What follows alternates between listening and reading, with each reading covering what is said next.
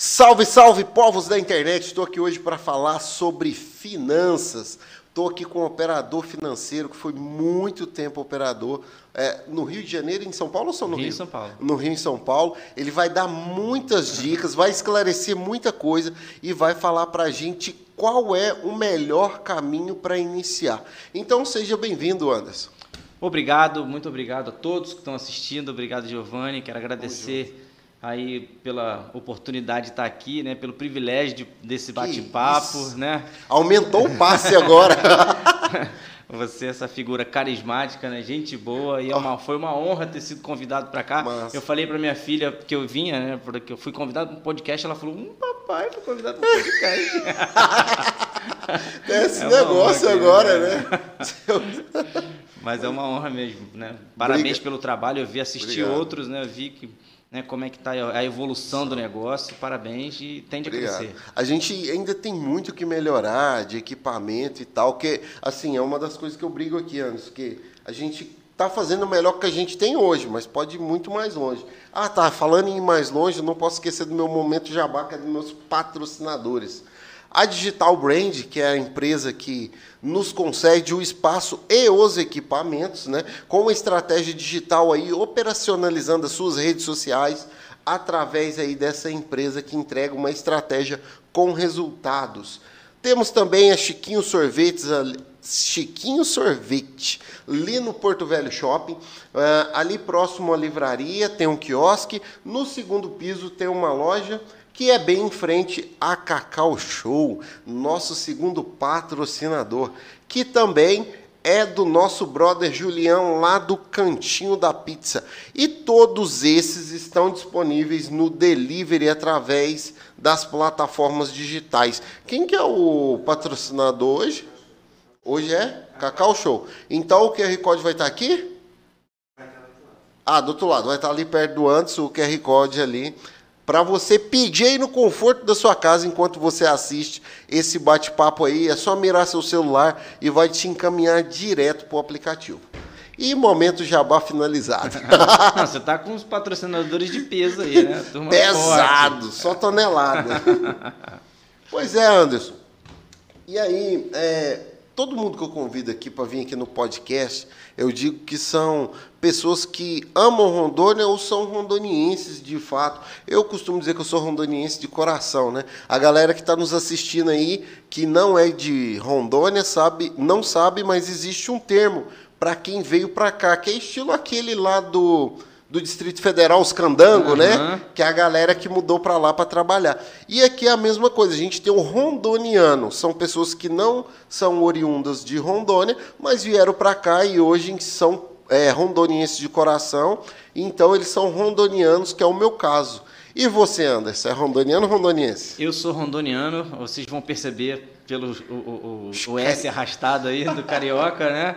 Sou carioca, mas antes de vir para Rondônia, eu morei em São Paulo ainda há uns quase cinco anos. Legal. Por causa do, do mercado financeiro, né? Porque a corretora que eu trabalhava no Rio de Janeiro foi transferida para São Paulo, foi toda a parte de operações para São Paulo e eu fui para lá. E lá em São Paulo, eu conheci a minha esposa na igreja que eu frequentava lá. Legal. E ela é daqui de Porto Velho. Então, nós casamos e viemos para Porto Velho com um ano de casado.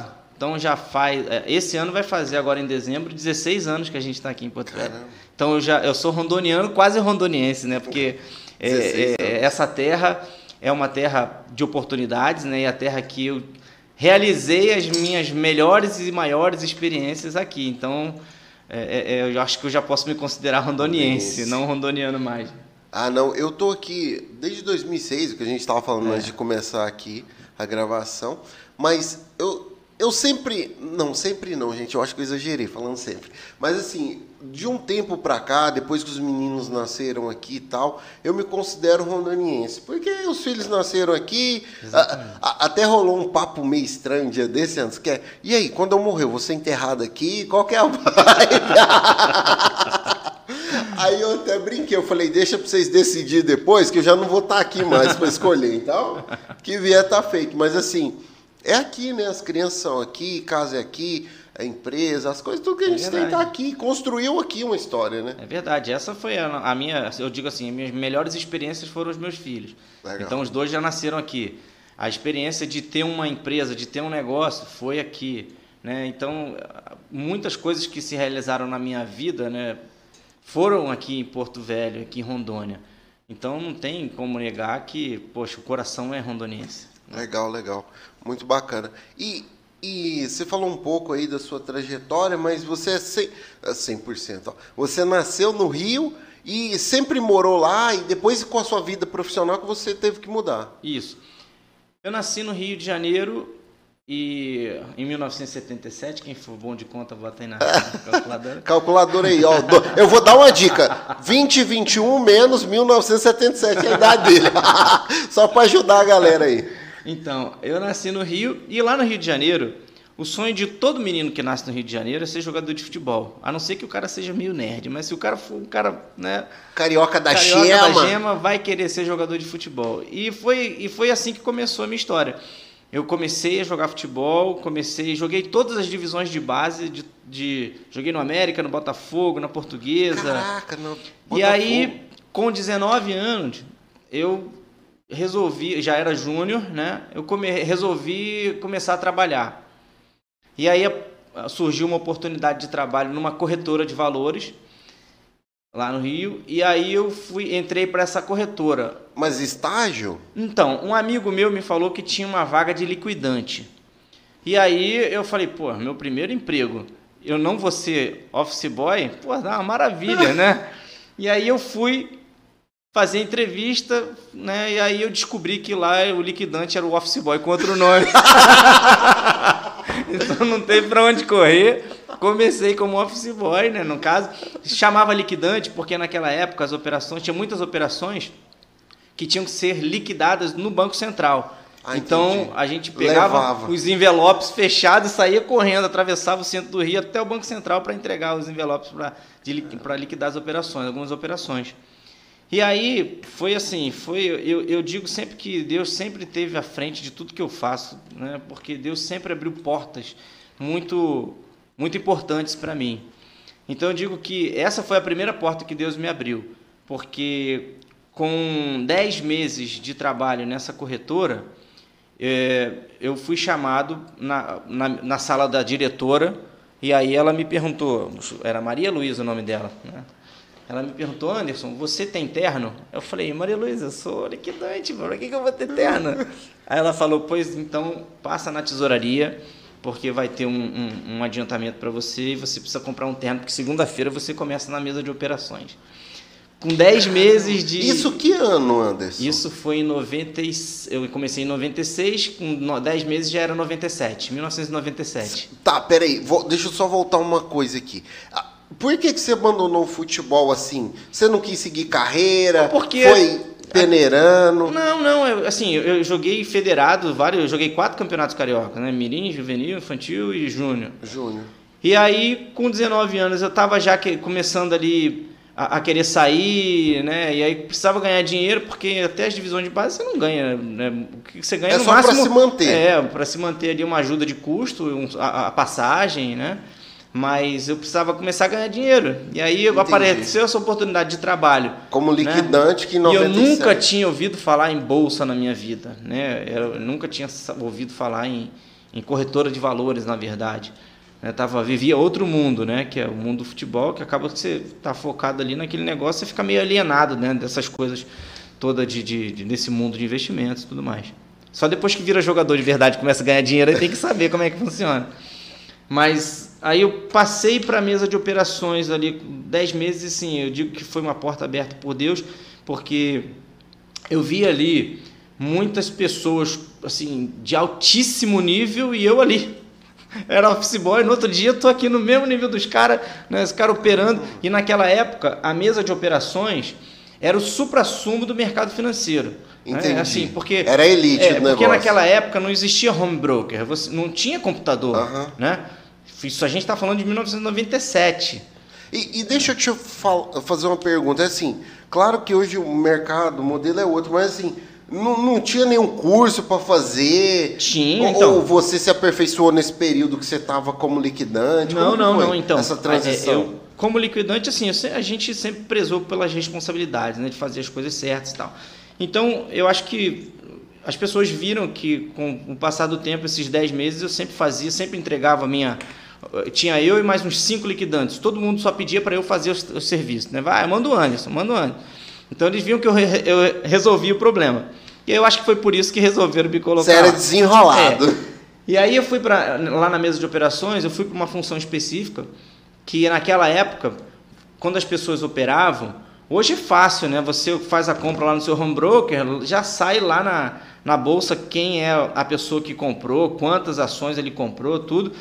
Então, é, é, a gente chama de comitente, né? Quem compra é o comitente. Então, na, nessa, naquela época, não tinha essa especificação de comitente é, eletrônica. Era tudo manual. Então, eu tinha uma, cada ordem que um operador executava, eu tinha que pegar uma boleta, anotar tudo, pegar, tinha aquele... aquele era tipo um relógio de ponto, mas era para...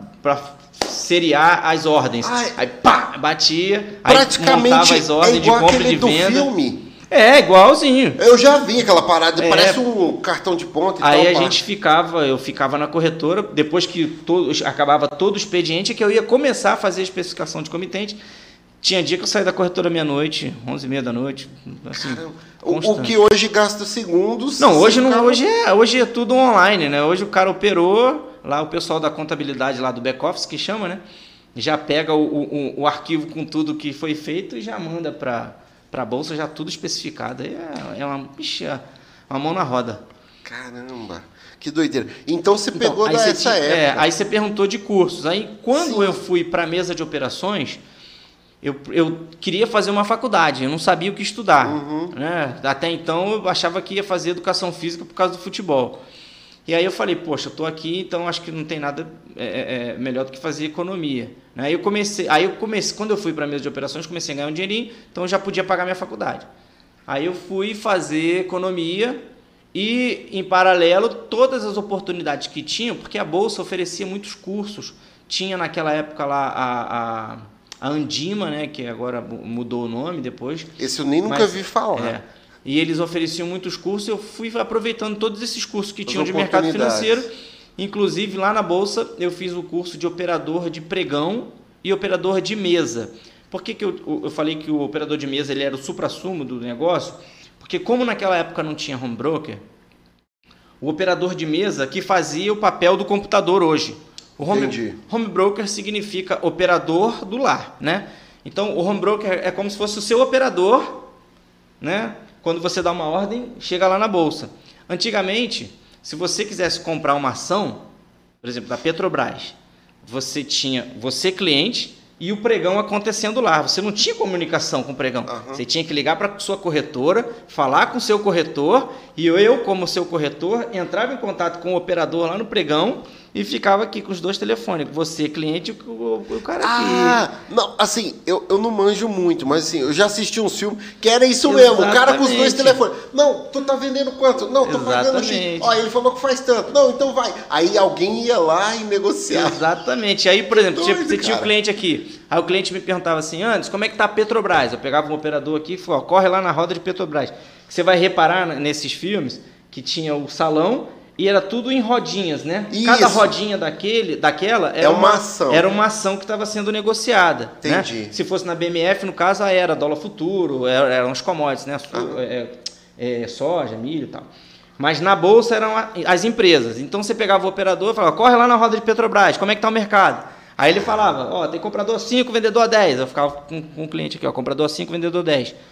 Aí, tá aqui, ó, comprador cinco, vendedor dez. Aí o cara falava aqui pra mim, ó, vende a nove. Aí eu pegava o operador, ó, vamos entrar vendendo, sei lá, tantos milhões a nove. Aí ele, venda nove, venda nove, venda nove. Eu já vi. Comprador cinco, nove, comprador cinco, vendedor nove. Ficava naquela. E aí fazia aí, aqui até sair negócio. Então, o, o, o operador de, de mesa. Que louco, era o, assim, era o top dos tops, né, da, da, da, da operação, da, da, da, do mercado financeiro naquela época. E aí eu fui, aproveitei que tinha uns cursos, aí eu fiz o curso na Bolsa do, do Rio, uhum. para operador de pregão e operador de mesa. Porque aí o, o operador de pregão... É, é, eu ia, o cara que quando, ia. É, quando faltava a gente lá no pregão, eu tinha que sair lá do, do escritório e ir lá pro pregão e ficar na outra ponta, né? Aqui com, com o cara da mesa e o cara com o cliente aqui. Então, eu, eu fui operador de pregão na Bolsa do Rio e operador de mesa. E aí eu fui para São Paulo. Quando eu fui para São Paulo, eu fiz o curso também para operador de pregão e mesa na Bolsa de São Paulo. Então também ah, eu trabalhei Era lá. Diferente? Eram aí? Duas bolsas. Era a Bolsa do Rio e a Bolsa de São Paulo. Ah, porque hoje a Ibovespa... É, hoje a Bolsa é uma é só. Unificado. É. E, e, na verdade, ainda era separado, porque a B M F era outra Bolsa. Entendi. Né? Aí depois juntou é, B M F Bovespa, aí agora virou uma coisa só, né? E, e que ano que aconteceu essa fusão aí que ah, englobou tudo? dois mil... Dois, ali no ano de dois mil, talvez, é, por aí, dois mil e pouquinho. Mas, mas foi por causa da é C V M, né? Ou não? Não, a C V M... A é C V M o regulador. É, é, é o órgão regulador, né? Tem uma autarquia federal que regula Sim. todo o mercado financeiro. É, na verdade, a Bolsa do Rio quebrou, né? Tem aquele caso do Naginars, a Bolsa do Rio ia se arrastando, arrastando, arrastando, até minguar, né? E aí todo o mercado financeiro passou para São Paulo. O mercado do Rio ficou, é, ficou bem... A gente, o termo que a gente usa é micô, né? Foi tudo para São Paulo. E aí as corretoras, grande parte delas também foi para São Paulo. São Paulo aí, que foi nessa, aí, nessa leva aí, levou, pegar, pegaram a, a mesa de operações e a turma que trabalhava junto, mandaram para São Paulo. E aí foi, quando eu fui, foi a minha segunda outra porta que Deus abriu, né? Que aí em São Paulo... Né, as coisas deslancharam, né? Eu comecei a, a conhecer outro mundo, né? Porque São Paulo é o... É, né? é, é, é assim, é porque assim, eu, eu costumo dizer que não é nem melhor nem pior, é diferente do norte, né? Mas assim, lá, tipo, é três pistas para ir, três para voltar e é, é preferencial do ônibus. São Paulo tem... É, o bagulho louco. quarenta e cinco milhões de habitantes. Pô. Mano, é, é, é zica, é gente, é A gente, gente tá é falando gente. de uma Rondônia com... Quase dois. É, é um milhão e oitocentos. São Paulo tem quarenta e cinco milhões. O estado inteiro, o né? O estado inteiro. O estado inteiro. Só São Paulo, capital, se não me engano, está em torno de doze, né? É, por aí. doze ou onze? onze, né? É, é. Nesse torno aí. E, e assim, é gente... É muita cara, gente. É a, como é que é? Segunda ou terceira maior cidade da América Latina? É muita gente. É... Tá nesse ranking aí. É. é uma das cidades mais populosas do mundo, né? É. Inclusive tem uma coisa em São Paulo, que a gente vai falar disso depois, que é o turismo... Como é que é? De negócios. Ah, tem sim, um nome. Sim, é... sim. Inclusive, lá a, a Bolsa de Valores é um dos pontos turísticos. Pontos turísticos, uhum. Exatamente. Ah, é top um da América Latina? Então ela está entre as três ou quatro do mundo, então. É, é porque tem Xangai, tem é. uns outros lugares zica também. Mas o que, que eu ia te falar, Anderson? É, eu sou muito curioso como era antes esse mercado. Muito interessante, você viveu isso, uhum. né, cara? E, e assim, se falando, eu vou lembrando certinho na cabeça aqui, um cara com dois telefones pendurados, uhum. um colete, aquele negócio muito maluco. E... Você acompanha, você teve então de dois mil a dois mil e cinco em São Paulo? Fiquei de dois mil e... Mais ou menos isso, né? É, de dois mil a dois mil e... A finalzinho de dois mil e quatro, aí eu casei em dois mil e quatro, vim embora no começo de dois mil e cinco, mais ou menos. É, assim. mais ou menos isso. É. E aí o que que acontece? Nesse período já estava transicionando para o digital? Já, pro... já, já. A, a, a própria Bolsa de São Paulo já estava... Já tinha, o pregão já não tinha mais ninguém, né? Era um custo altíssimo para as corretoras. Quantidade de pessoas. Imagina, né? Cada corretora devia ter uma meia dúzia de operador lá embaixo, né? Mais os operadores de mesa, né? Então, e assim, não tem como parar a tecnologia, né? E aí hoje você tem dentro do, do seu computador ali na sua mesa, todas as... Um pregão inteiro ali, você tem todas as ações sendo negociadas ali, todas as rodas que antigamente eram separadas assim, né, num tá um pátio ali. Gigante daquele, tá tudo ali dentro do seu computador, você eu, dá uma ordem e acabou. Eu vi até um documentário sobre isso, de um tiozinho que ganhou muito dinheiro lá, eu esqueci o nome dele agora, é um cabeça branca. Mas resumindo, ele mostrou a foto de como era antes, o que uhum. era a bolsa, desse mesmo modelo aí, essa loucura, uhum. e como é hoje. É uma meia dúzia de computador lá dentro só e, é, e é, tem alguns é, painéis. Exatamente. Não tem mais aquele movimento todo de pessoas. Exatamente. E aí, eu, eu sou bem curioso com a operação, vou te perguntar isso. Anderson, como que... Já chegou a dar algum B O, tipo, do cara querer comprar, o outro querer vender, e o cara esquecer, ou várias se perder, vezes, o cara vezes. Perdeu uma oportunidade por causa do várias operador? Várias vezes, várias vezes. Inclusive, quando tinha erro operacional, naquela época... Ó, já tem até o nome, erro operacional. É, quando tinha erro, dava para abrir a operação, né? A gente botava o rabinho entre as pernas, ligava lá na corretora, que foi a outra contraparte... E falava, pô, olha, estava errado aqui, né? A gente precisa abrir a operação. Aí tinha que mandar um de acordo, o cara tinha que assinar o de acordo, a gente tinha que mandar para a Bolsa, aí a Bolsa Caramba. anular a operação e tal. Hoje, com o eletrônico, não tem isso. Você nem necessita. Comprou e vendeu, acabou, meu. Não tem como abrir uma operação, né? Mas antigamente ainda dava para fazer isso. Mas hoje acontecia, dia... né? Acontecia. Caramba. Hoje, pelo que eu observei, a gente vai chegar até esse momento, chegar de falar isso, mas agora parece que o que muito tá dando, tava dando problema na bolsa é a questão do stop, né? O cara marca ali, às vezes o negócio arrasta e continua, né? É, é porque assim, eu sempre falo para as pessoas quando vai colocar stop, tem um, eu chamo de margem de segurança. Legal. Porque, por exemplo, vamos dizer assim, você comprou uma ação lá por, sei lá, por dez reais. Aí você determinou que você pode perder, vamos dizer, dez por cento ali. Então, quando bater nove, você sai. Então, tem muita gente que coloca o stop, por exemplo, a nove reais, com execução a nove. Toda vez que você vai colocar um stop, você tem sempre dois campos. O campo de execução e o de, acho que é o de limite. Depende do, do, da, da corretora, muda a nomenclatura. Mas se você, por exemplo, colocar nove, nove, quando o mercado começar a cair e bater nove, vai disparar o teu stop para vender a nove. Só que se na hora que disparar a tua venda já tiver comprador lá a outro preço, a tua ordem vai ficar lá tentando vender e não vai ser executada. Entendi. Então, eu sempre, eu sempre sugiro para as pessoas colocarem, por exemplo, você quer que o preço de disparo seja nove, mas você bota aí o preço de execução, por exemplo, sei lá, oito e cinquenta. Porque se disparar a nove, você entra vendendo a oito e cinquenta, que não quer dizer que você vai vender a oito e cinquenta. Você vai vender onde tiver o melhor comprador. Se tiver comprado a oito e noventa e nove, você vai vender. Se tiver oito e noventa e oito, oito e noventa e sete, vai... até oito e cinquenta você vende. Tem essa então você margem. Tem uma margenzinha de segurança, que aí você tem um stop mais certeiro, né?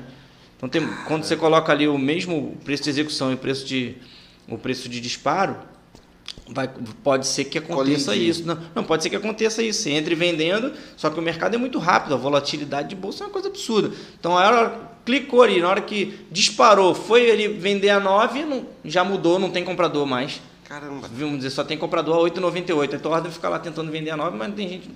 Não. Aí você vai perdendo liquidez. Ah, né? vai, não, você vai perdendo o mercado, né? O mercado vai embora. Aí você fica lá tentando vender. E o pior é que tem muita gente que acha que vendeu porque disparou o stop, Aham. aí quando vai ver não vendeu, porque... Não Acon- executou. Aconteceu, aconteceu isso com o meu irmão também. Uhum.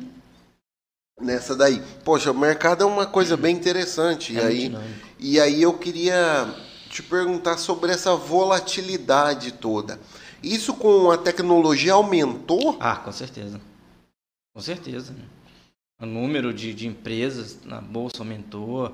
O volume aumentou, a quantidade de pessoas. Você tinha antigamente aí quinhentos mil C P F cadastrados na bolsa. Hoje você tem, sei lá, quatro milhões, quatro milhões e pouco, quase, indo para cinco milhões. E, né? Então você aumentou muito. Assim, nessa época que você começou, noventa e sete e tal, uma coisa hoje é certeza, né? Ah, para mim é muito claro isso. De repente, a tua visão como profissional da área seja outra, mas assim... Eu hoje, olhando de fora, eu entendo que o mercado de notícias e informação impacta demais nos números, né? Então, por exemplo, saiu uma notícia boa, o mercado, pum, saiu uma notícia ruim, pum, despenca. É. E aí tem essas teorias loucas da conspiração aí de que quem movimenta o mercado financeiro é a mídia, porque se sai uma notícia boa, dispara, é. se sai uma notícia ruim, despenca. Mas é assim, ó, o mercado financeiro tem uma frase que a gente usa que é assim... É, o mercado ele sobe no boato e Isso. cai no fato. Uhum, já vi. Porque o que, que acontece? Se está tendo boato que vai ter, sei lá, a empresa vai divulgar um resultado, poxa, muito bom. Positivo. Muito positivo, muito bom. Enquanto está rolando esse burburinho, esse boato, todo mundo já está, quem é do mercado, já está acompanhando e já está formando suas posições. Então eles estão comprando aqui embaixo. A hora que sai a notícia, sei lá... Magazine Luiza teve um resultado, né, estratosférico e tal. Bom, quando vai para a mídia, todo mundo começa a comprar, que porque viu a notícia, a turma que já é macaco velho do mercado já está posicionada aqui. Entendi. Então, essa turma aqui vai sair dessa turma que está que tá entrando. O pessoal já comprou mais barato, né? Então, é por isso que fala, começa a subir, ele, o mercado sobe no boato, e quando sai o fato de é, é, a notícia, aí quem já está comprado sai ali em cima e aí a pessoa já perde, pega a liquidez ali para trás. Né? Entendi. É, o mercado o... sobe no boato, cai no fato. Eu, eu acho muito legal isso, que foi... Ah, tá, tá, beleza. Aí o que, que acontece, Anderson? O, a grande questão aí é que eu observo é que, na maioria das vezes, essa questão do boato parece, né, na, na cabeça da galera aí do mercado financeiro, dessas teorias malucas, é que existe ali um mercado paralelo que compra informação e vende notícia. Ah, né? E isso aí, assim... Pra mim, faz sentido, mas eu não sei uhum. se é real. Nem tudo é. que faz sentido é real, né? É, esse mundo é, é um mundo louco, né? Mas para isso existe a C V M, para poder garantir aos investidores uma certa tranquilidade. Segurança. Uma certa segurança. É, e a C V M determina algumas coisas. Inclusive, por exemplo, dono, o, o, diretores de empresas não podem vender lá determinadas posições... Né? Quando sai uma notícia, algumas coisas que ela tenta proteger o investidor, né? Porque senão você tem uma manipulação de preço absurda. Muito você rápido. Vê que, ó, antigamente não existia isso, mas agora você tem, por exemplo, o, o, o leilão de pré-abertura e os leilões de fechamento. Na verdade, isso é para garantir uma segurança para o investidor, para não haver manipulação de preço. Né? Porque senão o cara, os caras colocam o preço que eles estão posicionados e eles botam o preço que quiser. Então toda vez que tem alguma oscilação, né? Há uma a, a, a bolsa joga para leilão, né? Para poder ah, no leilão ali igualar o preço e sair dentro da realidade do mercado. Uma coisa que eu tava tava vendo aí, tem uma empresa que tem parceria com a minha empresa aqui na região norte e ela foi, eu não sei da onde, velho. Eu sei que do nada um dia apareceu uma notícia, né? Numa revista digital dessas aí, com o balanço da empresa negativo em milhões. Falei, caramba, e agora? Até eu, né, que sou uhum. parceiro aqui, fiquei preocupado. Falei, uhum. mano, deu ruim. Uhum. E aí, logo depois, a gente foi descobrir, porque estava tendo uma concorrência, e aí parece que foi manipulado para uhum. perder essa concorrência. E essa outra empresa, que era concorrente, ainda comprou ações dessa quando caiu o preço. Então, assim, é... eu observei essa situação, falei, cara, se de fato foi isso, vai ter aí um grupo que vai viver só disso, mano. É, é não, mas a, a C V M, ela é bem um atuante. É. Não, o teu mesmo, só para eu ver a hora aqui por causa do Anderson. É, são cinco e meia.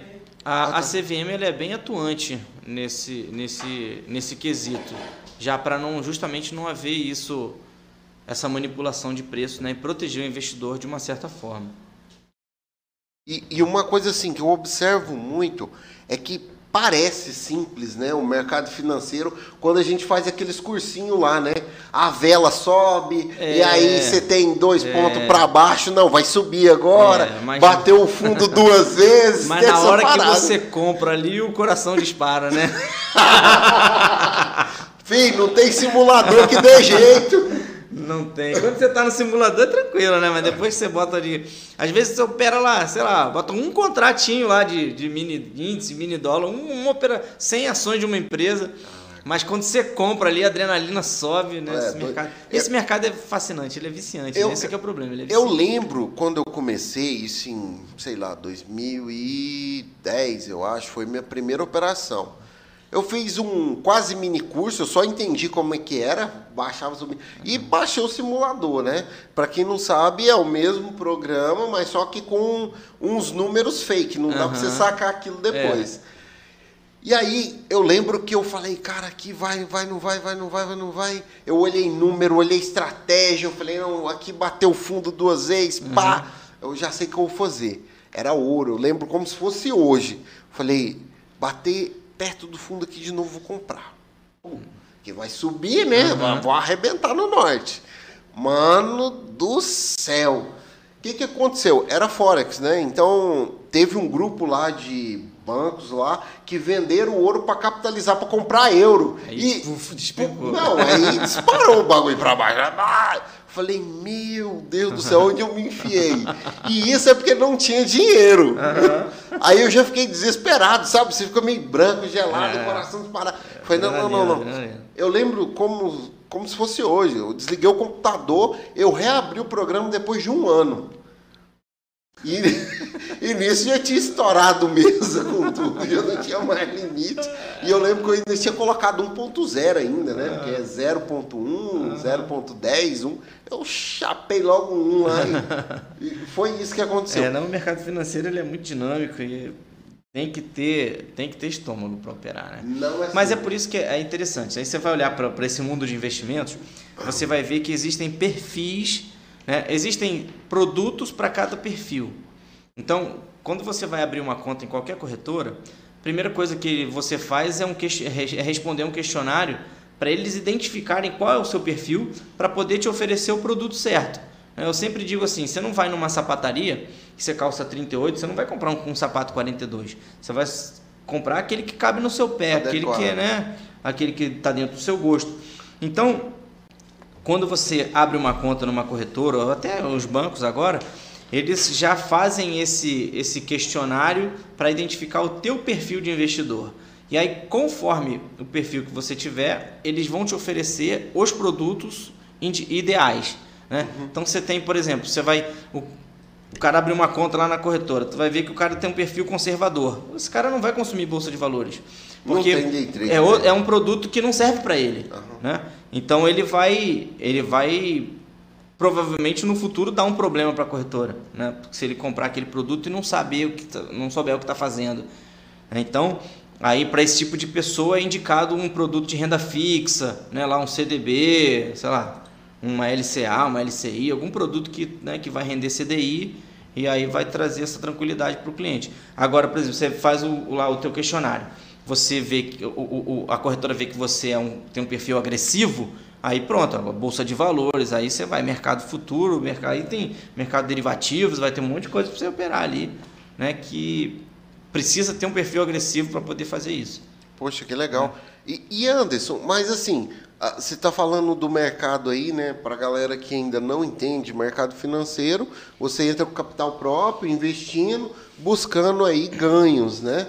E assim, hoje o mercado financeiro está praticamente dividido entre esses Tesouro Direto, L C A, L C I e também esse modelo mais agressivo que é a Ibovespa, que é meio que imediato ali, ganhou uhum. ou perdeu, né? É, na verdade, se você olhar, Giovanni, o investimento é aquilo que você coloca o seu dinheiro e você tem um retornozinho, né? Então, isso tudo é, então, tudo é investimento. Se você, por exemplo, comprou um copo desse aqui por cinco reais, você vendeu por cinco e cinquenta, pô, você ganhou dez por cento. Lá, né? dez por cento. Então, você fez um investimento. Então, você tem que olhar para exatamente isso que eu falei, identificar qual é o perfil para você poder ver onde você vai colocar o seu dinheiro. Então, você tem, por exemplo, Tesouro Direto, é um produto indicado para quem tem um perfil mais conservador, né? Então, você vai ter aí o, o cliente mais tranquilo. O lance de ser conservador também tem a rentabilidade menor, mas mais garantida. É, essa é a renta, segurança, é, né? É, essa, a rentabilidade dos produtos de renda fixa, elas normalmente têm como benchmark, que é o parâmetro, né, o C D I. E o C D I, ele é assim, muito próximo à Selic. Né? Você tem a taxa Selic, que é a taxa de juros que, que controla toda a nossa economia. Né? Hoje a Selic está em sete vírgula setenta e cinco. Então, o C D I vai estar tá muito próximo disso, vai estar... Tá na faixa de sete por cento, sete vírgula cinco por cento, por aí. Por quê? C D I significa Certificado de Depósito Interbancário. E o que é o C D I? O C D I é a taxa média que os bancos se emprestam dinheiro entre si. Né? Então, você tem lá a tesouraria de um banco, o cara, o, o cara não pode dormir com dinheiro na conta, na, na a tesouraria. O tesoureiro não pode dormir com, com dinheiro na tesouraria. Então, ele tem que emprestar. Aí eles emprestam para outro banco, o outro banco empresta para o outro, o outro para cá. E cada um vai tomando e vai passando o dinheiro conforme a sua necessidade, e que aí pode pagar um pouquinho mais ou um pouquinho menos. Então, com, em, em que nível que eles vão fazer essa troca de dinheiro? No nível da Selic, né? Então, que é sete vírgula setenta e cinco, é um, você vai ter um C D I muito próximo da Selic. Então, se, se você olhar o C D I agora, não sei, o C D I hoje, você vai ver que está mais ou menos na faixa aí de sete vírgula cinco por cento ao ano, né? Então, todas esse, todo o investimento em renda fixa que tiver atrelado ao C D I vai te dar um retorno sete de sete vírgula setenta e cinco por cento ao ano. Então, você vai ver muitos bancos oferecendo, ah, esse produto aqui paga cem por cento do C D I. Quando o cara vê cem por cento, o cara ele imagina, meu Deus, eu vou ter cem por cento de lucro. Não, é cem por cento do C D I. Ou seja, se o seu dinheiro ficar investido durante um ano, né, durante esse um ano você vai receber cem por cento dos sete vírgula setenta e cinco por cento, que é a taxa de juros. Né? Pega a fraude. Ele quase falou isso, mas sete vírgula sessenta e cinco por cento. sete, não, então, agora é, C D I está sete vírgula sessenta e cinco por cento. A gente tem uma produção aqui eficiente. É, back office aqui é, é zica. Eficiente. Então, aí você, você tem hoje a taxa sete vírgula setenta e cinco por cento Selic e o C D I sete vírgula sessenta e cinco por cento. Está bem ajustado ali, bem pertinho. zero vírgula dez, né? Então, a maioria desses produtos de renda fixa vão trabalhar nessa linha. L C I, L C A, é, Tesouro Direto. Quer dizer, no Tesouro Direto pode ser que mude um pouco, porque você tem vários títulos e cada título tem uma remuneração diferente. Então, tem título que paga inflação, né, que... que Tem, tem título que paga C D I, aí depende, né? Tem e aí a pergunta, a pergunta que eu ia te fazer é a seguinte, Anderson. Em todos esses rendimentos tem também o desconto do imposto de renda, normal, vinte e sete vírgula cinco por cento. Toda, não, não, vinte e sete vírgula cinco por cento não. As operações de renda fixa, elas seguem uma escala, né? Então, ah, quando okay. você investe num fundo de investimento de renda fixa, por exemplo, ou num C D I, ou num C D B, quer dizer, C D I não, né? C D I é o, é o parâmetro. O produto se chama C D B, Certificado de Depósito Bancário. Então, quando você investe num C D B, tal, numa renda fixa qualquer, você vai ter um escalonamento. Você tem, durante os seis primeiros meses, paga vinte e dois vírgula cinco por cento de imposto de renda. Se você mantiver o dinheiro por mais seis meses, cai para vinte por cento. Se você mantiver por mais seis meses, cai para dezessete vírgula cinco por cento. Se você mantiver mais seis meses, dois anos, aí já cai para quinze por cento, que é o mínimo. Mas aí, no caso, todo ano você declara que vai abatendo, no caso, né? Não, não. Ou é no saque? Depende. No saque, depende se você tiver investido em fundo, tem um negócio chamado come-cotas, que ele vai descontando conforme, né, o tempo vai passando, o teu dinheiro está investido ali, o fundo diminui um pouquinho da tua, da tua cota, isso em função do imposto de renda. Agora, para a Bolsa de Valores, é um pouquinho diferente, né? O imposto de renda... Se for uma operação de day trade, que a gente chama day trade, é o quê? Quando você compra e vende no mesmo dia, no mesmo dia a mesma quantidade, né? Então, para operações de day trade, o imposto de renda hoje é vinte por cento. Agora, se for uma operação que a gente chama de uma operação normal, muita gente chama de swing trade, ou seja, você comprou hoje e vendeu a partir de amanhã, já cai para quinze por cento o imposto de renda. Ah, legal. É vinte por cento no, no day trade. É vinte por cento no day trade, né? É. E aí essa parte de, e assim, eu estou falando bastante sobre bolsa, investimentos, né? Mas hoje o que a gente tem trabalhado principalmente, né, é a parte de exchange. É a parte de câmbio, né? A gente, eu tenho uma, uma é. agência de câmbio. E aí é, né, aí que eu, que eu ia chegar para te perguntar, como que você fez assim? Como você enxergou a oportunidade do câmbio vindo do mercado financeiro? Como? Então, quando eu vim de São Paulo para Porto Velho, eu digo que foi uma porta aberta por Deus também, né? Mais uma porta aberta por Deus. Porque quando a gente estava lá em São Paulo, a minha esposa engravidou, a gente tinha nove, acho que nove meses de casado, dez meses de casado, ela engravidou. E ela terminou a faculdade lá, que ela fazia, e ela queria vir ter o bebê aqui em Porto Velho, por causa da mãe, por causa da avó, que moravam aqui. E aí a gente... Poxa, eu trabalhava nesse banco, era um banco europeu, há quase dez anos que eu trabalhava, caramba, né? Então talvez tenha sido a decisão mais difícil da minha vida, assim, sair desse mercado, né? Lá em São Paulo ainda, tinha construído uma história. Mas aí a gente colocou diante de Deus, né? Eu falei, olha, vamos orar então, amor, porque... Né? Se for da vontade de Deus, Deus vai abrir uma porta para a gente ir para Porto Velho. E aí nós começamos a orar, passou uns quinze dias, um cara que era cliente meu lá na corretora, ele me ligou, aí ele me perguntou, oh, Anderson, a sua esposa é de Porto Velho, não é? Eu falei, é. Falei, ele falou, tu não quer ir para lá para a gente abrir uma loja? Aí eu falei, rapaz, é Deus falando. Chegou a hora. Chegou a hora. E aí eu vim para Porto Velho como supervisor. Esse cara era cliente, ele operava ouro comigo na B M F, né? Aí nós viemos para cá com uma, uma... Eu vim como supervisor deles, de uma D T V M, que é uma distribuidora, distribuidora de títulos e valores imobiliários, para comprar ouro e câmbio, e fazer câmbio. E aí passou um ano, eles encerraram essa operação de ouro, mas, mas mantiveram o câmbio. Ouro aqui regional, aqui no garimpo e é, tal? É, o ah, ouro bruto. Ouro é bruto. Porque esse ouro bruto que compra aqui vai todo para São Paulo para refinar, né? Isso. Vai lá para degusta, refina e vende-se para joalherias, né? A gente comprava bruto e mandava. É, é, é, é louco, né? O processo de produção, porque assim, capta o ouro aqui no Rio Madeira, uhum. Aí ele, bruto, né? Vai para São Paulo. Aí depois para joalheria, e depois a gente sai daqui de Porto Velho para comprar joia lá. E é. Lá tem até um lugar que é famoso lá, né? É, que é. Vende loja, esqueci o nome lá no agora. Centro, lá perto. É a... é, tem uma, uma avenida Nossa, lá que é tem toda. Um nome, é um nome, não é, é no um Brás, o Brás é Não, não, não, é no centro, lá é. Perto da Sé.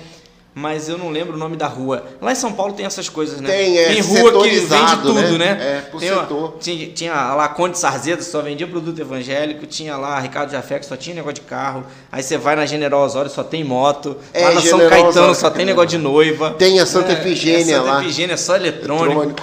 É, então você tem essas, essas coisas lá em São Paulo. Mas é... é... A gente estava falando do ouro que sai daqui. Ah, sim, aí, aí, aí o ouro. Ah, então, aí... Eu vim para cá, a gente abriu essa, essa loja, eu vim como supervisor e ficou um ano, eles encerraram essa operação de ouro, ficou só o câmbio.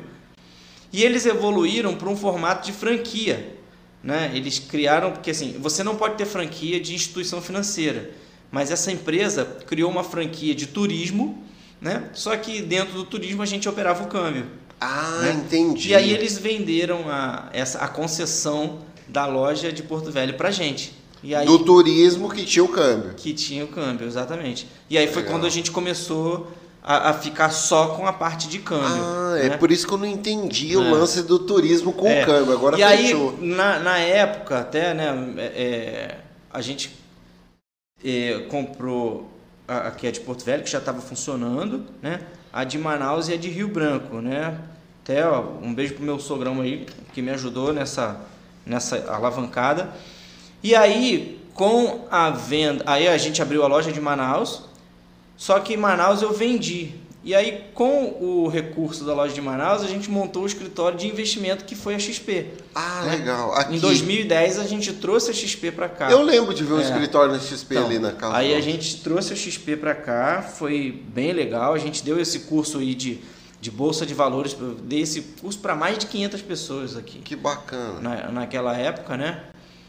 E aí o mercado de bolsa aqui não, não foi muito aquilo que a gente esperava, né? E, a, e em contrapartida vinha avançando, né? A parte de fundos de investimento. Tinha um outro rapaz que trabalhava comigo, que ele era assessor, e ele cuidava mais dessa parte de fundos.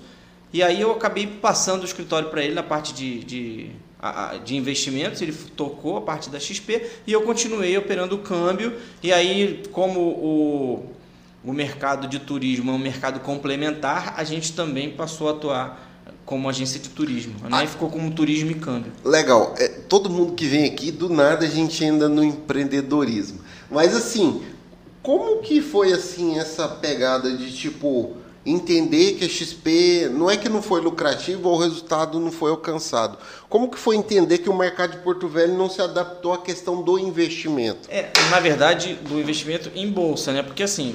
O objetivo da gente dar os cursos era para que essas pessoas entendessem sobre bolsa de valores e se tornassem clientes, né? Porque a gente ganhava um comissionamento conforme eles operavam, em função da taxa de corretagem. Ah, no caso eles mesmos vão operar. É, então, operar. É para eles, eles virarem clientes e operarem e a gente ser comissionado como, pela corretagem. Pela captação. Ó. Então, o, o nível de, de pessoas que se tornavam clientes até era grande, mas os que de fato operavam era muito pequeno, ínfimo. Por causa do né? risco. Por causa do risco.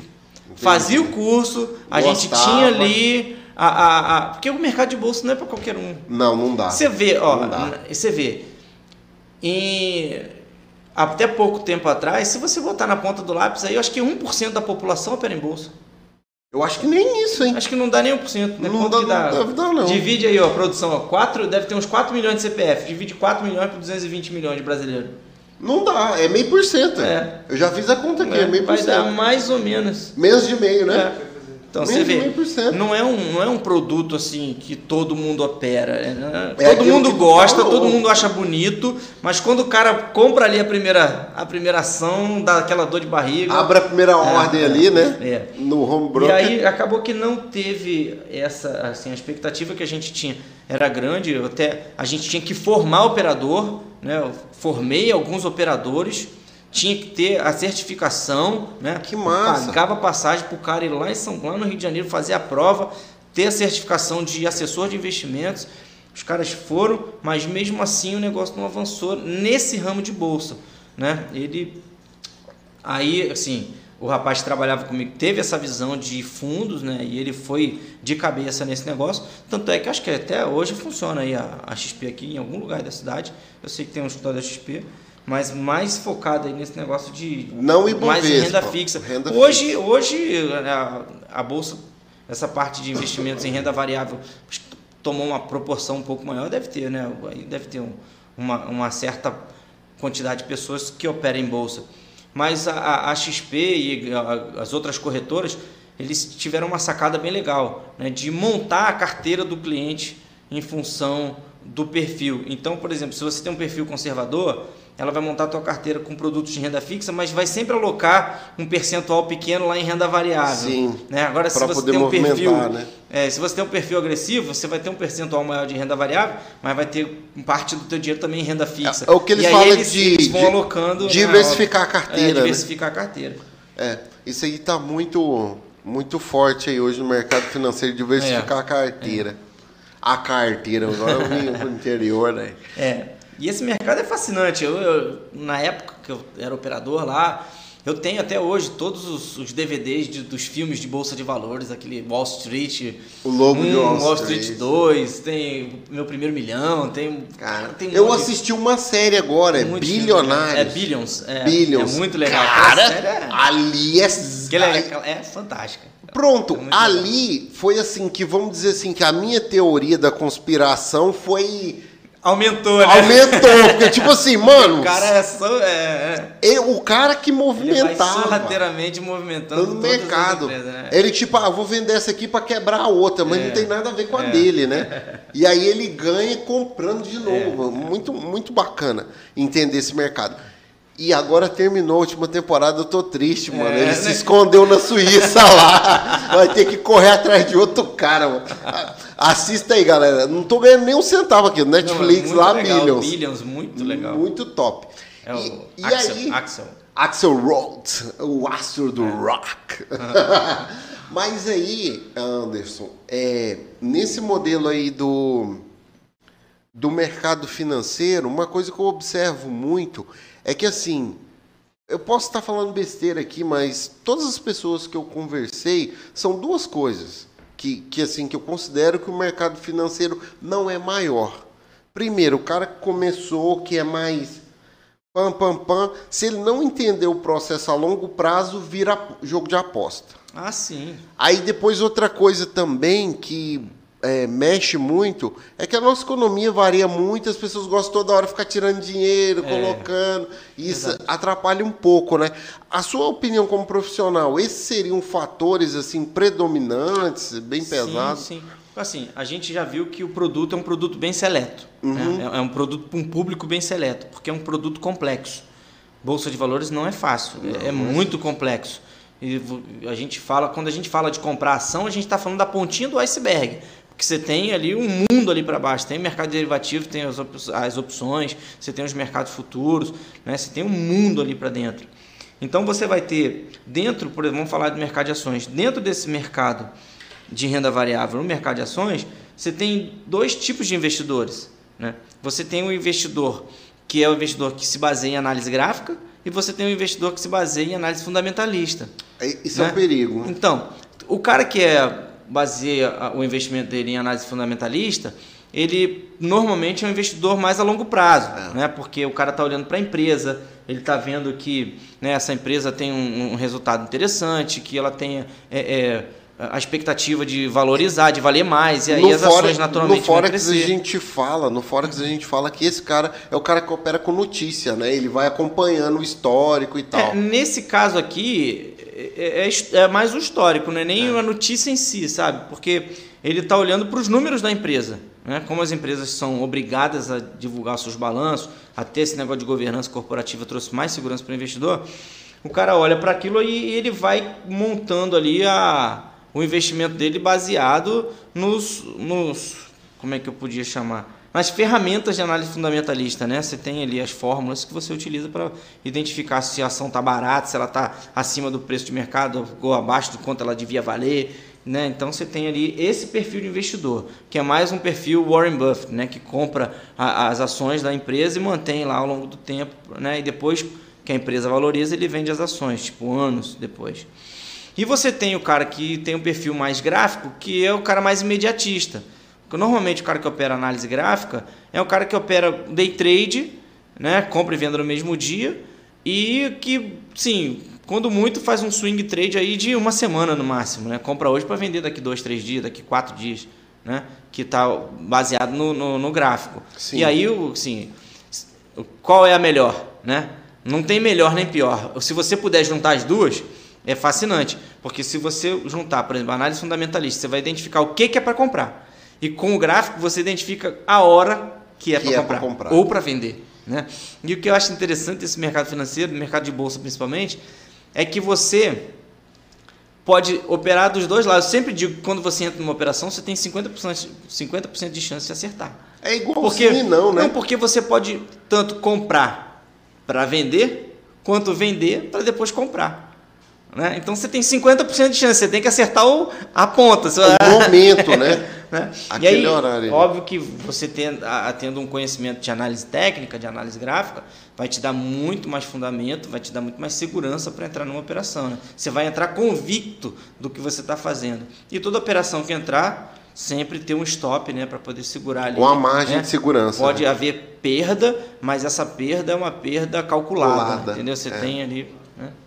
Um risco calculado. Um risco calculado. E, e, e Anderson, assim, o, a gente está falando de Ibovespa, C V M, uhum. mercado brasileiro. Além disso, a gente ainda tem o Forex, né? Uhum. Que é o, os pares de moeda, também commodities, uhum. mercado futuro, com uma regulação assim não tão segura, é. né? Que é o que está acontecendo com as criptomoedas, né? É, exato, eu ia tá te falar isso. Aumentando bastante a quantidade de criptomoedas. Os estilos, né? E agora, assim, a preocupação aqui no Brasil é de regularizar esse mercado. Então, acho que a C V M já está com... Já, eu tenho visto algumas notícias da C V M é, é, falando que vai regularizar esse mercado, que por um lado é bom, né? Porque você tem mais segurança para investir, né? Por outro lado, tira um pouco da volatilidade, né? Uhum. Daquela coisa toda. Né? Porque, o que, porque qual é a preocupação? Você não pode depender, por exemplo, de um Elon Musk da vida falar que ele vai aceitar Bitcoin, aí o Bitcoin dispara. No outro dia ele fala, eu poxa, eu não sabia que o Bitcoin isso. gastava muita energia para produzir. Pô, um cara no nível dele, dono da SpaceX, não sabia que o Bitcoin gastava energia. Aí o que, que aconteceu? Despencou. Despencou. Aí no outro dia, passou uma semana... Não, talvez eu aceite se for de energia limpa. Aí o mercado, bum, volta de, de novo. novo. Então, não dá para ter... É muita especulação. É muita especulação, né? Não dá. E, e, e acredite se quiser. Gente, aconteceu um negócio comigo, falando de criptomoeda, que inclusive sexta-feira tá vindo aqui o... Gleison Shoa, que é um estudante, analista de cripto, que vai falar um pouco com a gente sobre isso. Mas assim, a, eu não sei, eu acho que o, o Jonatas, que é o nosso operador aqui, que é meu filho mais velho, ele tinha, sei lá, uns dez anos, ele falou, pai, compra Bitcoin, ó, eu tô lendo aqui, ó, eu tô vendo que esse negócio aqui... Visionário, hein? É, ó, um por um, Anderson, um por um. Aí eu falei, onde não vai arrumar dólar, até trocar dinheiro... Eu, eu não estava botando dificuldade em comprar o Bitcoin, estava botando dificuldade em conseguir o dólar, uhum. né? Porque, sei lá, quinze anos, não, quinze não, mais de quinze anos atrás, mas não era tão simples, era, é. Não era tão simples assim, você, tipo, fazer um depósito aqui, cair numa conta uma internacional conta. E virar de novo dólar e fazer a compra. É e aí eu, aí eu falei, cara, não vai dar não. Ó, filho, pede, pede outra coisa, o que, que você quer? Eu nem lembro para onde foi essa conversa, mas eu estava conversando com os amigos essa semana, essa semana não, esse mês passado, novembro, agora já estamos em dezembro, né? Eu falei, cara, se eu tivesse gastado dez dólares, velho.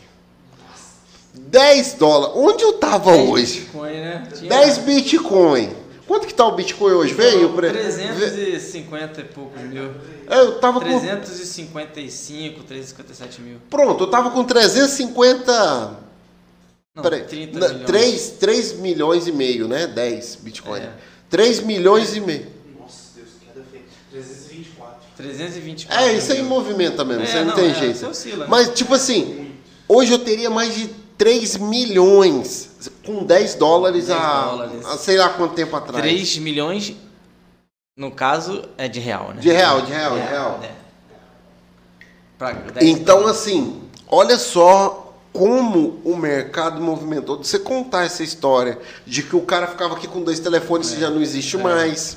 Esse lance é do par de moeda já tá ficando obsoleto por causa da criptomoeda. É.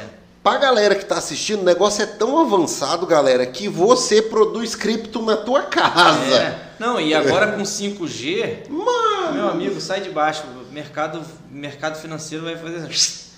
Agora os pagamentos vão... Você, na China, já você vai comprar pipoca na esquina, você paga com um celular, né? É. Porque lá na China eles não usam o, o, o WhatsApp que a gente usa aqui. Lá o ah, programa é, deles um... é o WeChat. Isso, eles têm o próprio. Todos os pagamentos é uhum. pelo WeChat. Se o cara vai comprar uma pipoca na esquina, um pipoqueiro, o cara tem um adesivinho com o Q R Code, o cara passa o celular, pip, comprou pipoca. Hoje um né? relógio, né? Os Apple então, Watch. Então hoje já tem muitas moedas é, que você já pode, daqui a pouco você vai poder pagar com elas. Né? Tem um projeto que eu tenho acompanhado aí nesses últimos três anos, que você vai poder pagar as tuas compras com ela. Né? Na verdade, é uma, uma aqui... empresa chamada Wibo, o nome da moeda é Wibix. Wibix? É, é nacional? É nacional. nacional. Você vai, ela é negociada Ó, no mercado Bitcoin. Galera, Wibix, para quem está assistindo... Não é, não é, é... Como é que fala? Não é... Me fugiu agora. Não, não, não é... é não é, é propaganda? É, não é propaganda, não, mas não é isso que eu ia falar. É, não é indicação de compra. Ah, né? Tá, é importante falar eu isso. Eu tenho acompanhado, né? Porque faz parte do... Mas, mas assim, é interessante falar, porque, por exemplo, eu, há, sei lá, quinze anos, dezessete anos atrás... Não, uns quinze, né? Uns quinze anos atrás, se eu tivesse gastado dez dólares, hoje eu estaria milionário. Não, eu tô, eu tô, eu tô uma dizendo... dessa do Ibix é. aí. Ah, não dá nada, é. sei lá. Compra dez, mano. Não é, sei é, lá onde vai, isso vai chegar. Não, eu digo assim, que não é indicação de compra, mas é porque eu vi uma propaganda... no Facebook há pouco tempo, do, o, os caras falando, você quer pagar, vai chegar o dia que você vai falar, você quer pagar com crédito, débito ou Wibix? Entendi. Né? E aí, poxa, não é indicação. Né, me, me, é, é o lance do mercado pé, financeiro, né? né? né? Hoje, hoje você já pode pagar, por exemplo, se você tiver conta numa corretora que chama a NovaDAX, você tem uma quantidade de moedas lá, qualquer que seja, você recebe um cartão da NovaDAX para você poder fazer os seus pagamentos e vai abater na tua quantidade de moeda lá da carteira dele. Peraí, mas hoje esse já, cartão já chega existe. No Brasil? É. Não tá bloqueado ainda? Não, já existe aqui, Eita. já tem um monte de gente operando já com... Já vou fazer meu cadastro. É uma corretora chamada NovaDAX. NovaDAX, vou é. pesquisar depois. Mas aí. essa essa corretora ainda, ela, assim, você não, não, não tá pagando com a moeda, né? Eu acho que passa por um processo conversão. de conversão para transformar em reais para poder liquidar lá na ponta. Mas, mas essa outra empresa que eu tô te falando vai ser liquidação em moeda. Você vai pegar aquela moeda e pagar lá no... Mas imagina só, Anderson, a, a, como que é? Se você colocou dinheiro lá na gringa, eu gosto de falar gringa, nos Estados Unidos, na Europa, uhum, Londres, uhum. Lá, você colocou dinheiro na gringa, você colocou dinheiro na gringa e você tem um cartão aqui, vi, você vai para qualquer lugar do mundo. É.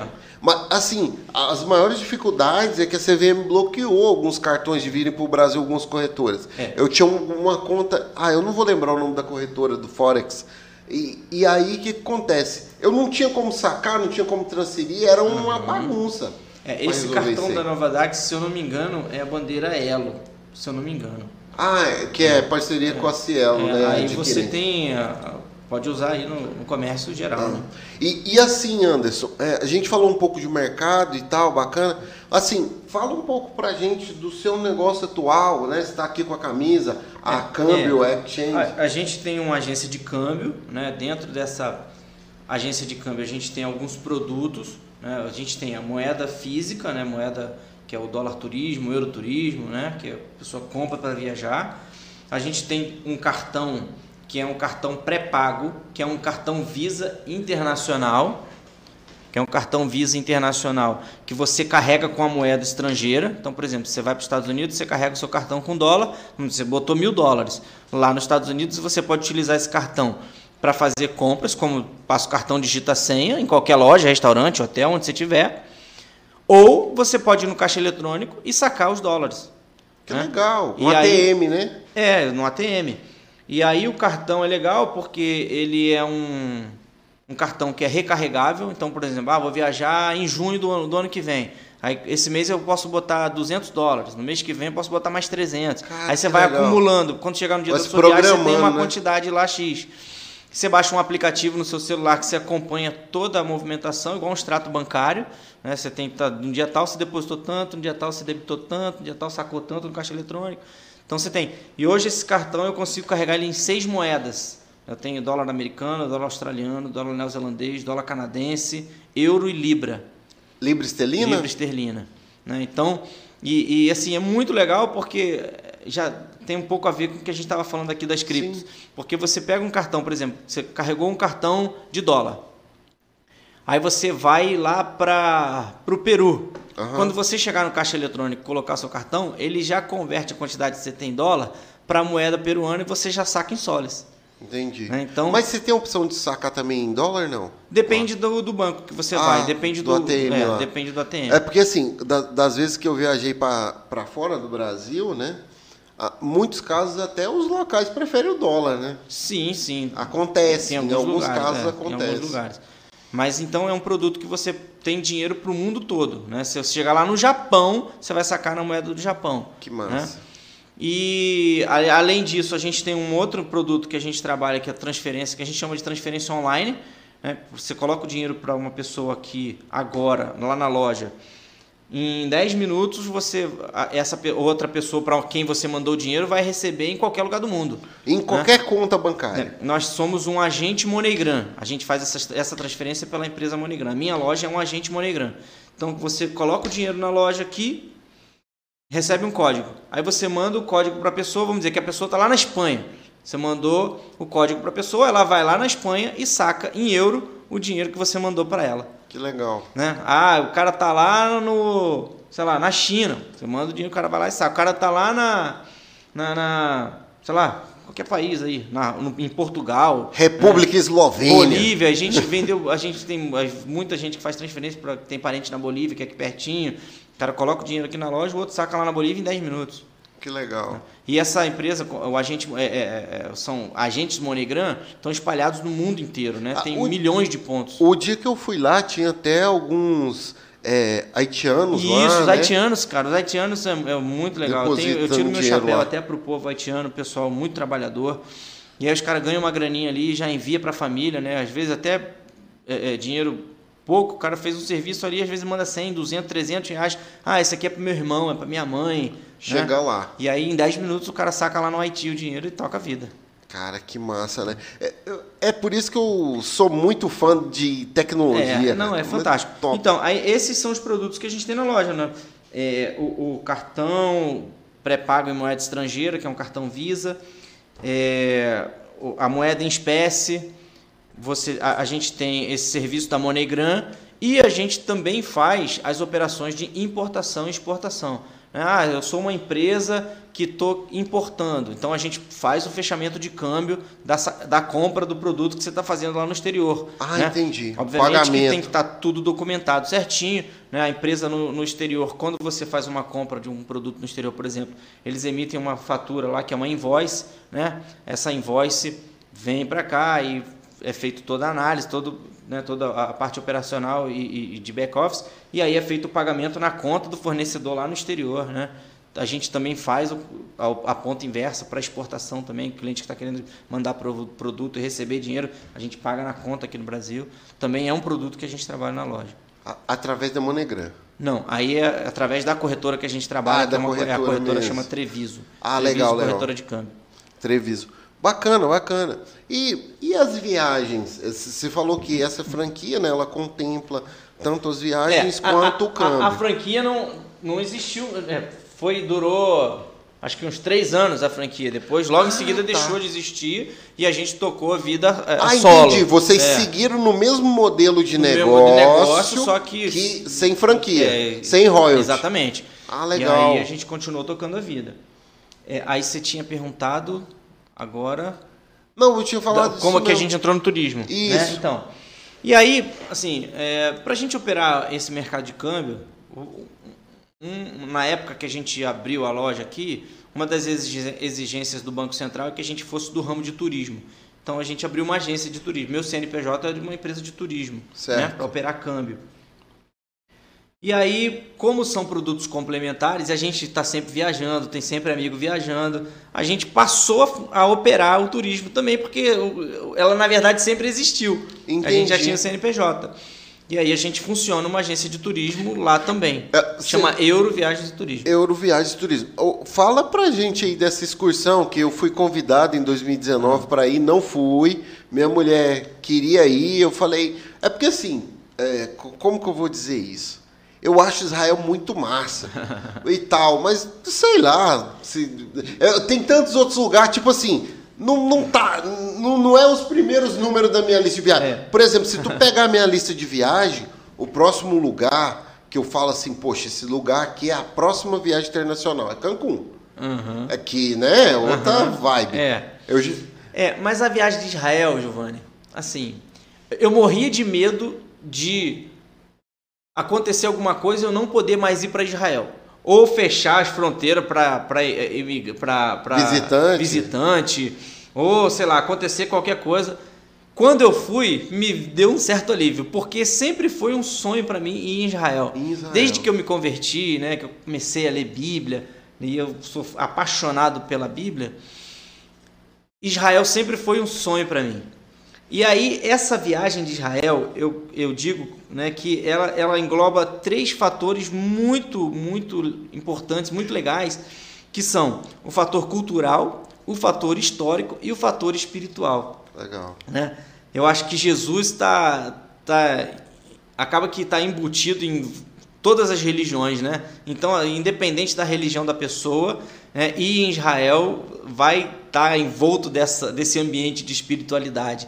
Né? Aí você tem o contexto histórico, que tem todo o contexto bíblico, e o contexto cultural, que é diferente de tudo que a gente já viu, né? A cultura judaica, né? Diferente de todas as outras culturas que a gente pode imaginar. Então, é, é muito comum todas as pessoas que vão a Israel quererem voltar. É muito comum a pessoa querer ir novamente. Né? Então, para mim, foi um sonho realizado. Né? Eu montei esse grupo... Em dois mil, a gente começou a montar os grupos em dois mil e dezoito, nós fomos aí com uma caravana aí de umas trinta e cinco pessoas, mandamos um grupo em dois mil e dezenove, inclusive a Kira que veio aqui, a, a Kira, Kira foi no grupo de dois mil e dezenove. Legal. dois mil e vinte não tivemos por causa da pandemia, dois mil e vinte e um também não, e estamos montando um grupo para dois mil e vinte e dois, para novembro de dois mil e vinte e dois. Daqui um ano praticamente. É. E é legal porque eu trabalho como operadora de Terra Santa, que só faz isso há, há mais de quinze anos, né? Então eles estão especializados em Terra Santa e eu consigo, por exemplo, fazer esse, o pagamento dessa viagem em até vinte vezes. Caramba! É, então assim, o cara é, viaja ainda continua é, pagando. Não, bem não, suave, não. A gente, né? a gente tenta fazer para que começa a vender bem antes para poder ter esse prazo para a pessoa pagar e mesmo. Qual é o preço médio de uma excursão dessa, Anderson? Olha, se você procurar na internet, em média, uma viagem dessa vai dar em torno de quatro mil dólares. Eu trabalho com um preço que está sempre abaixo de três mil dólares. Caramba! A diferença é absurda. Ainda mais agora que o dólar deu essa esticada. Então, hoje, o pacote que a gente está vendendo vai dar mais ou menos dois mil... Assim, mais ou menos não, né? Vai dar exatamente dois mil novecentos e cinquenta dólares, que vai dar mais ou menos uns dezessete mil reais por aí.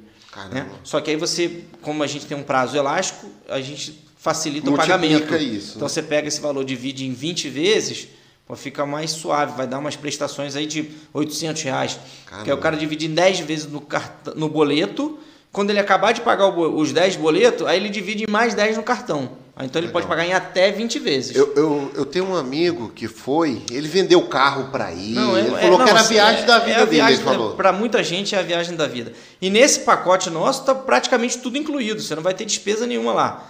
Assim, você tem esse pacote saindo, a gente colocou para sair de São Paulo, no uhum. ponto de encontro nosso em São Paulo, porque todo mundo pergunta, ah, por que que não colocou de Porto Velho? Porque quando a gente montou o Grupo Grande, a gente teve a experiência de que muita gente queria... É, e antes, para ir na vinte e cinco de março. Aí tinha gente que queria voltar depois para ficar na vinte e cinco de março. A gente tinha gente que queria usar pontos. A gente tinha gente que queria comprar milhas. Falei, não, então faz o seguinte. Daqui para São Paulo, todo mundo, né? Cada um compra a sua. Cada nosso um ponto de encontro aí. No aeroporto de Guarulhos, hora tal, no local tal. Né? Então, partindo de São Paulo, já está tudo incluído. O, o, o aéreo, as hospedagens, os lugares, os hotéis a gente ficou, foi, foram fantásticos. São hotéis sempre... nível assim de quatro estrelas, né? É, já está incluído café da manhã e jantar todos os dias. A única despesa extra que você vai ter é o almoço. Já está incluído seguro de viagem, já está incluído guias em português, está incluído já o, o transporte terrestre, né? Cara, muito o ônibus, completo, né? Com Wi-Fi, com tudo, né? Está tudo incluído praticamente. A única despesa extra que você vai ter é o, é as o lembrancinhas. Almoço, almoço e as lembrancinhas. Aí cada um leva quanto quiser. Né? É. E, e aí você estava falando do trajeto, né? Vocês vão direto para o Egito, no Cairo, e aí sobe pelo percurso. É, ali, é. Né? Esse roteiro que a gente faz é sempre Egito e Israel para poder fazer essa... para entender essa peregrinação do povo judeu, né? Do, do, do que, que eles fizeram saindo do Egito e entrando em Israel. Que legal. E a gente passa pelo deserto por onde eles atravessaram, né? Você vê, a gente atravessa um deserto em, sei lá, em quatro horas que eles levaram quarenta anos, né? Na verdade, né, por conta da, do, dos problemas que tiveram ali, das murmurações, né? Mas enfim, a gente desce no Cairo, aí tem, aí visita as pirâmides, né? Vai lá, Kelps, Kefra, Miquelina, tem passeio de camelo, tá?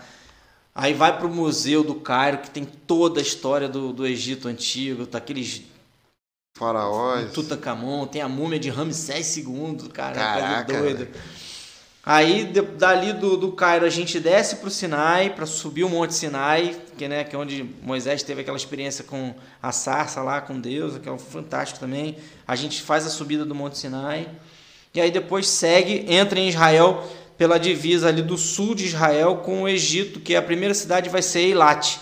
A gente entra por Eilat, aí isso pega Israel do sul, extremo sul, Eilat, extremo sul, e vai subindo até o norte Nossa. de Israel, vai até Jerusalém, aí vai, volta por Tel Aviv. É uma viagem fantástica. O, o é viagem bacana fantástica. Que você falou dessa viagem que eu achei, que você vai em três países, né? É, você, né cê, em dois, na verdade, Egito e Israel. É, não, né? Você faz a conexão... De... Não, e depende, na verdade, do, da empresa aérea que a gente vai. Ah, tá. No, no ano que eu fui, a gente foi pela Turkish, em dois mil e dezoito. Então, como a Turkish ela é, é da Turquia, uh-huh. a conexão tem que ser... Istambul. Tem que ser na Turquia. Então, a conexão é Istambul. Aí, no grupo dois mil e dezenove, se eu não me engano... Era uma empresa inglesa, eu acho que a conexão foi em Londres. Olha aí, que né? top! É, e aí você tem, se você né, se, se organizar... Se tiver uma hora, duas, dá pode... um rolê. Exatamente. Dá Não, uma até... volta de Uber. Até mais, por exemplo. Cara, isso é muito importante, né? Porque pra gente aqui você do norte... Você pode abrir o bilhete, por exemplo, ao invés de voltar junto com todo mundo, você fala, não, quero ficar mais dois dias, três dias. Aí você abre o seu bilhete, já que você já tá lá, não, não, lá em Israel, daí dali você compra uma... passagem dessas de low cost, de baixo custo, aí pô, teve casal que foi para Grécia, teve gente que foi para que foi para Capadócia. Capadócia é top. Os e aí, balões, né? né? Pô, tem essa facilidade de poder abrir o bilhete. Custa um pouquinho mais, mas não é nada de assim exuberante. Eu acho que deve custar uns cem dólares, cento e cinquenta dólares para abrir. Ah, mais. O, o, o bacana da gente que mora aqui no norte, Anderson, de poder fazer esse o, é a gíria lá de São Paulo, poder fazer o peão, é, é que dando essa volta sei lá, uma viagem, um pacote internacional desse, você consegue abranger cinco países, oito. Ah, sim, sim. Não, se o pessoal for para a Europa, por exemplo, daqui é igual você vai daqui em Ariquemes, você já está em outro país. É, é, é. Mas a brincadeira é essa. Quantos países você já foi? Ah, fui em dez, mas só uma viagem foi em oito. Eu... Que eu vou te falar que, graças a Deus, a gente teve o privilégio de fazer isso. Bacana. Numa viagem, a gente foi em sete países. Olha aí, que massa. É, é porque pra gente que mora... Pra gente daqui de Rondônia, só pra chegar em São Paulo já é uma viagem. É uma viagem, né? Imagina. Se fosse na Europa, você cruzava a Europa inteira. Já pensou? Um negócio desse jeito. E assim, Anderson, é, respeitando o seu horário aqui, que eu já, estou, já ultrapassei... Fica tranquilo. Tem uma pergunta que eu sempre faço para todos os convidados, que é, se você tivesse que deixar uma mensagem que fosse chegar a todo rondoniense e a todos os lares de Rondônia, que mensagem seria essa? A mensagem é simples. Isso aqui é tudo passageiro. Tudo isso que a gente falou de investimentos... Tudo isso que a gente está vendo e tocando, tudo material, tudo é passageiro.